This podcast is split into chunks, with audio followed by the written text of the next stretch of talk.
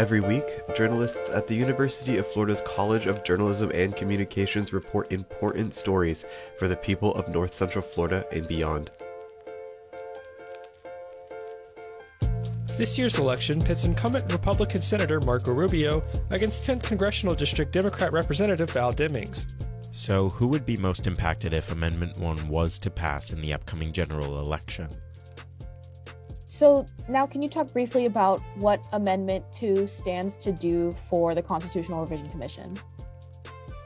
Do you think that the burden for affordable housing is going to sort of fall on local governments this is the Rewind from WUFT News. I'm your host today, Ezra Sheffield. I'll take you through the strongest reporting coming out of the college and a discussion with the people most familiar with these stories. There is a little over two weeks until the November general election, and it is shaping up to be an important one. Governor, Attorney General, Chief Financial Officer, as well as a handful of state and U.S. Senator and Representative seats are up for vote. Also on the general ballot are three constitutional amendments that could help some struggling Floridians with tax breaks, but also could have implications for the state's tax revenue. This week, the Rewind team went out to learn more about these three amendments and how they will impact Floridians now and for the future. First, producer Matthew Bell gives us an overview of what's in store for this election. The November 8th election is fast approaching voters in Florida. This year's election pits incumbent Republican Senator Marco Rubio against 10th Congressional District Democrat Representative Val Demings. Rubio and Demings squared off in their first and only debate on Tuesday, October 18th, at the Lake Worth campus of Palm Beach State College.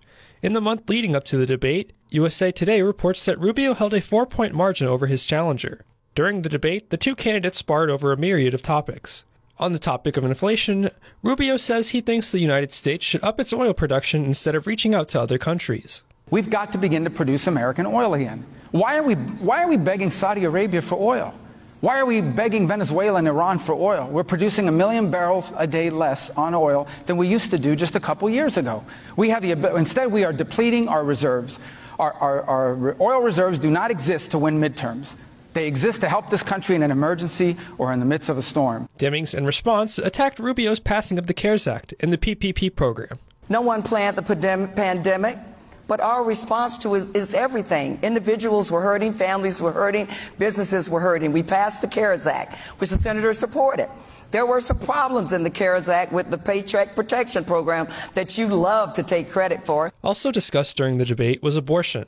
During his allotted time, Rubio stated he was pro life, though he did sign Senator Lindsey Graham's four month ban on abortion with no exceptions. Rubio then called Demings' stance extremist, stating Demings supported taxpayer funded abortion up until the moment of birth. Demings countered, saying she thinks the decision is between the mother, her family, the doctor, and her faith, not politicians such as Rubio. A final point in contention on the debate was whether each candidate would support the outcome of the election. After some jeering from the crowd, Rubio admitted he would support results regardless of the outcome. The way it's supposed to Let me just get you on record here that you will support the results of the 2022 election. We have great laws in Florida, absolutely. But will you? Sure, because I'm going to win. Right, so I done. look forward to supporting that. But, but we're moving on.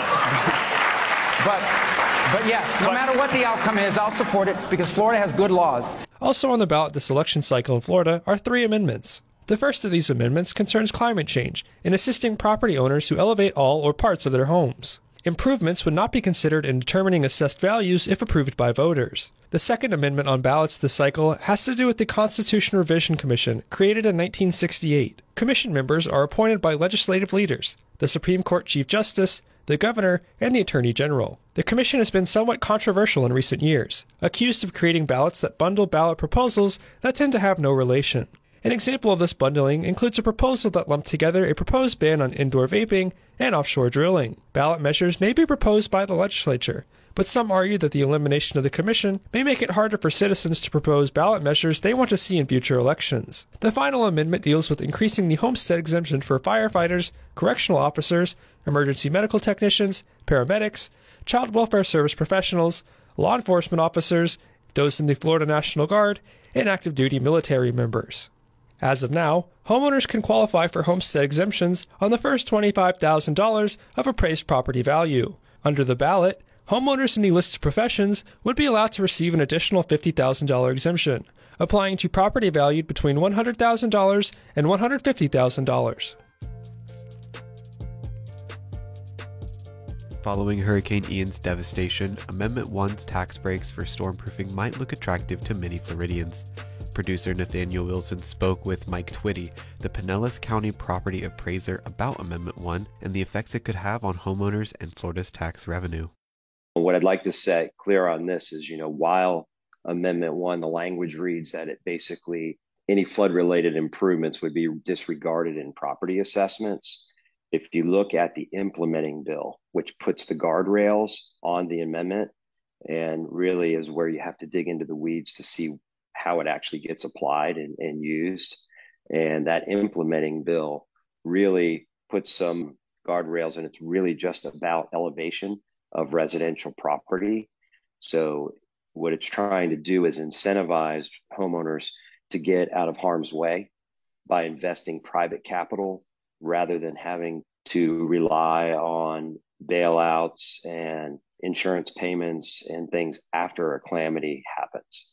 So we used the language that already existed in, in Florida statute related to calamities, which allows a property owner that's substantially damaged by, by a catastrophic event to rebuild up to 110% of their total square footage and not get reassessed so they don't get treated as new construction.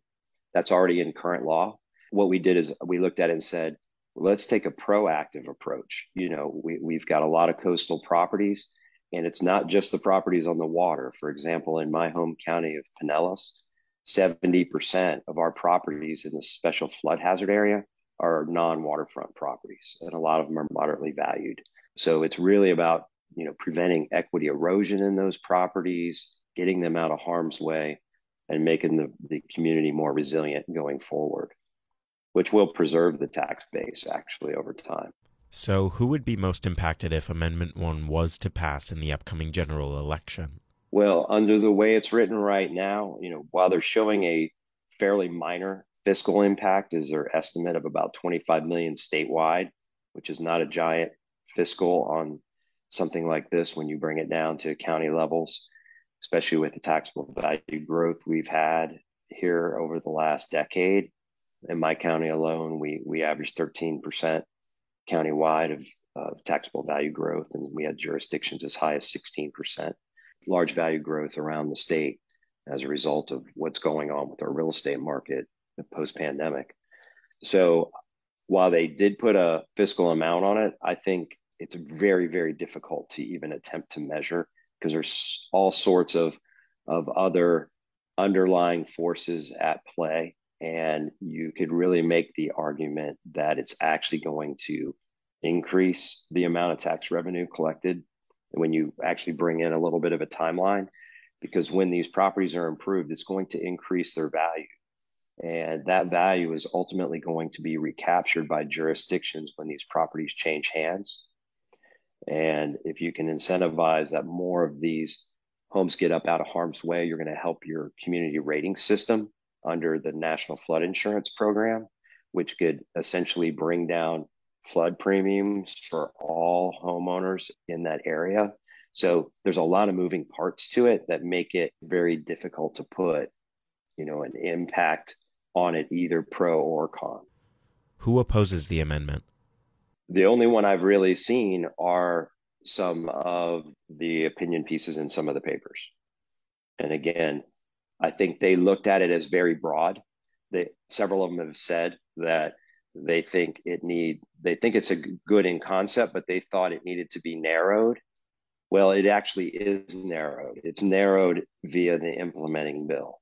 So while you the constitutional amendment can't really be narrowed, if you if you look in the Constitution, there are already um, things that have passed related to wind improvements and stuff for solar for you know any renewable energy devices. Those are already ignored in assessed value increases. So this is just bringing flood into that equation.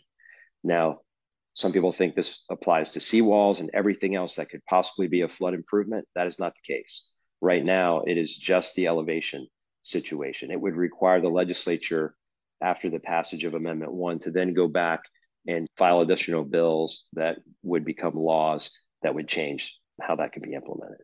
Do you think that in the aftermath of Hurricane Ian, more Floridians are looking to be proactive when it comes to preparing their homes for natural disasters and rising sea levels? I think so. It, it I mean, obviously, that was a big wake up call, you know, not only for those that live there, but all of us that are within the state of Florida that, you know, in, in my case in Pinellas, we were in the bullseye and I was in the emergency operations center bearing down, getting ready for what I feared was going to be our worst case scenario. And, and, you know, fortunately for us, it turned. Unfortunately for them, you know, they, they bore the brunt of it. So it just reinforces the fact that we've got to become more proactive. And that's all I was trying to do with, you know, bringing this concept to the legislature was to try and get people thinking that way and start to get our community more resilient and move down that path. And then that requires less dollars of investment from from the government side. So even if they lose a few dollars, this is a proactive mitigation event that they're not actually having to spend active dollars on. And do you think that Amendment 1 will pass in the general election? I think so. I haven't found anybody that I've asked about it and given them the scenario that has thought it was a bad idea. Everyone's thought it made a whole lot of sense particularly in Florida. And then since Ian, they really think it, it's a really good idea. And what are some other issues that voters should be on the lookout for? There is an additional ad valorem related amendment, which is Amendment 3. So that one obviously has a much bigger kind of fiscal impact on it. That would be an additional $50,000 of homestead exemption for critical public service workers. That one, you know, people need to decide whether they want to support that or not you know that that can create a shift of burden you know obviously it, it would give a larger benefit to those that work within those qualified occupations you know police firefighters national guard armed forces k through 12 school teachers and and many others that are that are named in the bill but that's for each property owner to and voter to decide going forward if they think that makes sense i, I don't want to uh, I don't want to influence anyone on that one right now. That was producer Nathaniel Wilson speaking with Pinellas County property appraiser Mike Twitty about the impact Amendment 1 could have on Florida homeowners and state tax revenue.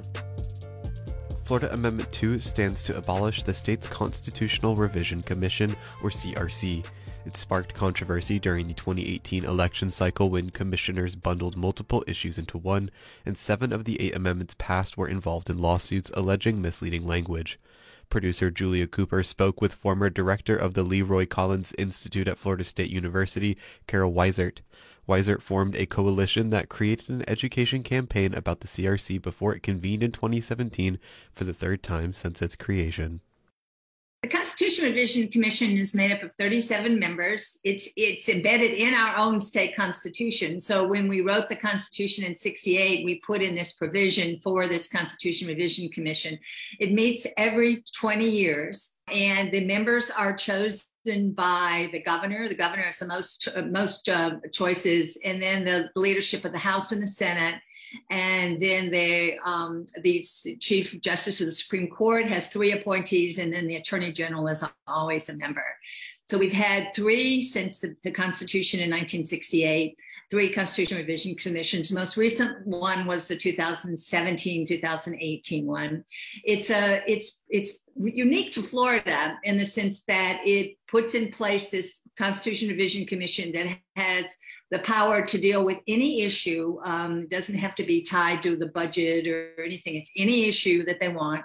And the issues when they decide that they want to want this in the constitution it goes directly to the ballot and the citizens vote on it so it's a very strong power um, of the citizens. But the idea when they put it in was that it, along with the initiative process, is a way that the citizens of Florida can can directly speak to issues that they want to have in the Constitution. So that's what's really cool about it, and the fact that it's every 20 years. And it's every 20 years in part because Thomas Jefferson said that every generation should have a chance to rewrite the Constitution. So it's directly Je- Jeffersonian.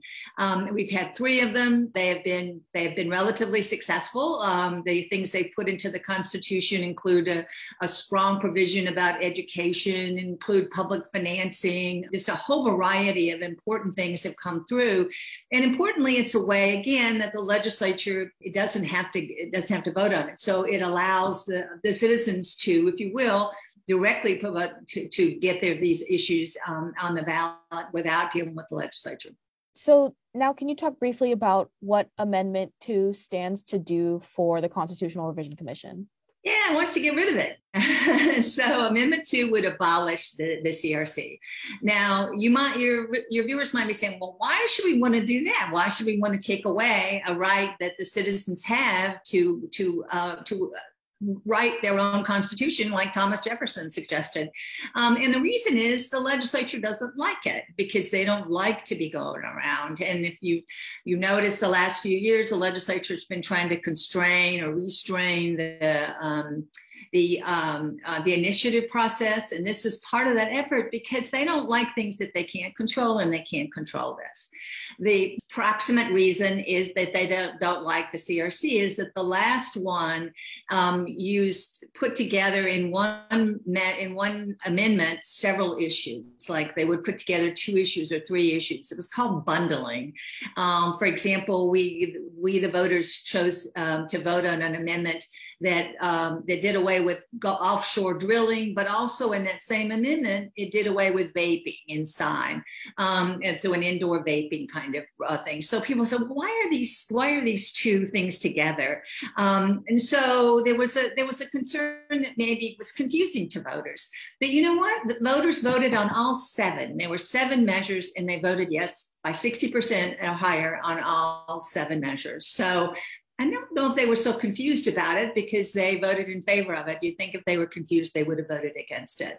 So, um, so the, the, that's the argument, though, is that basically there are no rules, right? I mean, the Constitution doesn't say that there there should be a single issue for this. So, um, but but I, you know, I think if that's the issue, why don't we change that and why don't we have a constitutional amendment that says let's just have no bundling in the CRC. So you keep the CRC, but you don't, um, but you don't, um, d- but you deal with this issue of maybe they're trying to put too many in there. And the, reason was they did it was because they had a whole lot of issues that they wanted to put on there, but they didn't want to make 15 uh, constitutional uh, amendments, so they put them together. So that was the rationale. It wasn't like it was nefarious or anything like that. They're just trying to sort of um, get all their ideas, and uh, and they did it in a pretty awkward way.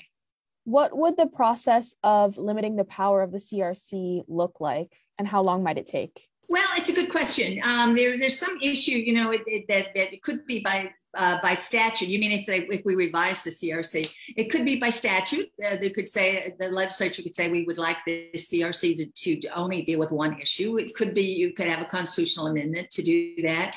There are a couple of other things I would change as well if I were doing it right now. In the last one, there were a number of sitting elected officials and former elected officials on there. I would make it so let's have it citizens. It's a citizens uh, commission, um, but that again could be dealt with pretty easily. Um, um, I would make it so that the chair was selected by the commission itself, so that you had a commit chair that was really supported by the commission.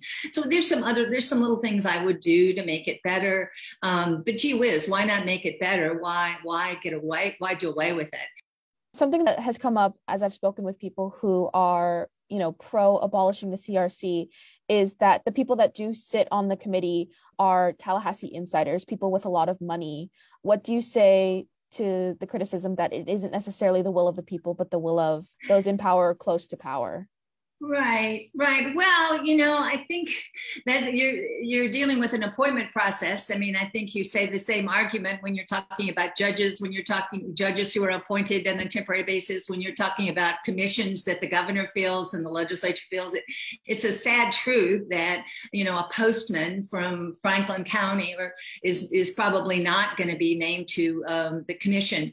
Um, but there were there was a, a, wide variety of people on the commission. And the other thing they did that i think did, gets that doesn't get recognized is that they held hearings all across the state um, to talk to citizens about what they thought should be put into the constitution. And i think there were about six or seven of them. And i watched them um, on tv because uh, i really it made me feel good um, because you had people you know in honest to goodness people in you know um, uh, do just come off from work you know they're work clothes on, there were overalls on. They were very nervous uh, to stand up and talk before these, you know, before this uh, these three dozen people, and but they did it, you know, and they talked about. I really think this should be in the Florida Constitution. Um, so no, they weren't on the Const- they weren't on the Constitution Revision Commission, but they had an opportunity to talk to them, and I, I and they did, and it, it just made me feel good. And they had these hearings all over the state, from West West Florida all the way down to Miami, um, and so people did have a way to do it. They had a process where people could nominate uh, constitution. They could suggest their own constitutional amendments, and, and they they looked at it and had, took it seriously. So I don't think the argument that just their Tallahassee, insiders is unique to the CRC. And we deal with the legislature certainly aren't representative of the whole state. Um, but I think the fact that they did try to reach out, and the fact that there was this effort, and there was this mechanism that people could use, um, I, I, think it makes it, it deals with that issue a little what do you believe the overall effect on the way the Florida politics works would be if Amendment 2 does end up passing and it abolishes the CRC? Well, we just lose one other way for citizens to directly impact policy. And I think that's a terrible trend. We should be looking at ways for citizens to get more involved rather than to take away. This is a, this is an effort to take away a citizen's rights in Florida. That's just what it is. Um, if it if it goes away, the truth of the matter is that most people wouldn't notice it, right? I mean, because most people don't know about it. We've done we did some survey work at the Collins Institute about this, and people didn't recognize the CRC. But when we'd ask them, "What do you think of a commission that you has the citizen members that can put things directly on the ballot?" People liked the idea. They really liked the idea, even though they're not going to pass a civics quiz on on the CRC. So I think it would I think it would be a really bad trend in Florida for us to start taking away the rights that are in the Constitution for us to directly uh, impact the way we are governed in our state. That was producer Julia Cooper speaking with FSU professor and former director of the Leroy Collins Institute, Carol Weissert, about what the CRC does and what it would mean if it were abolished. Amendment 3 on the ballot looks to help give tax breaks to some of the most important workers in our community, like first responders, teachers, correctional officers, and child welfare services professionals, among others. Legislators in favor of Amendment 3 tout it as a lifeline to Floridians struggling in a volatile housing market, but those against it say the measure wouldn't do enough. Producer Jack Prater spoke with Sheila Payne, the housing coordinator for the Alachua County Labor Coalition, about who the amendment leaves out if you're a school teacher, it would be hard for you to buy a home, right? If you only have that income. So you can't even get a housing exemption because you don't have your own home. So what they need to do, they could have used that money to help first responders to buy a home. A, there's not enough housing now with so much of it destroyed in southwest Florida, you know, they say there's going to be a bunch of climate migrants here. I mean, the the city and county commissioners have been anticipating that for a while. We don't have enough housing. We're down 30,000 units and much less affordable housing. I mean, there's people who come in as assistant professors who can't find a house to try to buy. Yeah, this does nothing to help build housing. They need to leave the housing funds alone. They need to be putting money into housing. They need to fix the, if they fix the insurance crisis right now, it would help people more than getting, I think it's 25,000 I saw on my ballot that they're saying would be an extra homestead exemption yeah, so that's that's not like you're getting 25,000. You're able to take that off the value. So it might it might be, you know, a $100 a year. So yeah, it it just sounds good, and everyone's going to vote yes because they all love their firefighters and school teachers, and so do I. But it's not really going to help them if they can't afford to buy a house. So, do you remember when this was going through the legislature, what the initial reaction to it was for yourself? Just a political giveaway. I mean, DeSantis like films himself ha- when he's at press conferences. He likes to surround himself with police officers and firefighters. Why doesn't he pay the teachers more? You know, he upped the rate of pay for first time teachers and he's bringing military in to help take those jobs, but yet people, experienced teachers who have been here 20 years, their pay didn't go up. Some of them are now making the same as entering teachers. They're not resentful about that, but they would like for somebody, they would like to be able for their pay to be raised also so they could afford to support their families. All the teachers I know work either a second job or work all summer at another job. So it, it's just a ploy. Do you think that the burden for affordable housing is going to sort of fall on local governments? Well, yeah, and I think it should. Uh, the Labor Coalition, we've been working on this issue. I've been involved with it for almost 15 years. And after going to all the meetings, we realized they are not going to build any affordable housing. We the Labor Coalition, we support inclusionary housing. For 20 years, we've been talking about when all these big high rises were being built for students, then it's the time that 10% of it has to be left aside for affordable. Well, people were like, the students aren't going to want to live with families. You know, they don't want, fam- the families don't want to live with students. So it's really just been a big giveaway. The prime real estate is has been developed, is continuing to be developed, and then developers can say, we're not putting affordable in to our development. We'll just leave it vacant. It's ridiculous. I, I think there's been a lot of missed opportunities because there is money other communities get big federal grants to build affordable housing. Before I let you go, was there anything else sort of related to the amendment that you wanted to add? I know it's going to sound harsh. I said that. I, I just feel like like I get the exemption. I'm homesteaded. I live. I own my home. So I guess I am going to come off as sour about it. But I feel like those three professions police officers, teachers, and firefighters that money should have been given to them as a raise and let them decide because a lot of them are not homeowners. So, yeah, that money should go to pay them a higher wage and be reoccurring instead of a bonus. Some people got a thousand dollar bonus. I would rather that money have gone to raise their wages than for them to get an exemption on a home that they may or may not own. What about first time home buyers? That doesn't help them.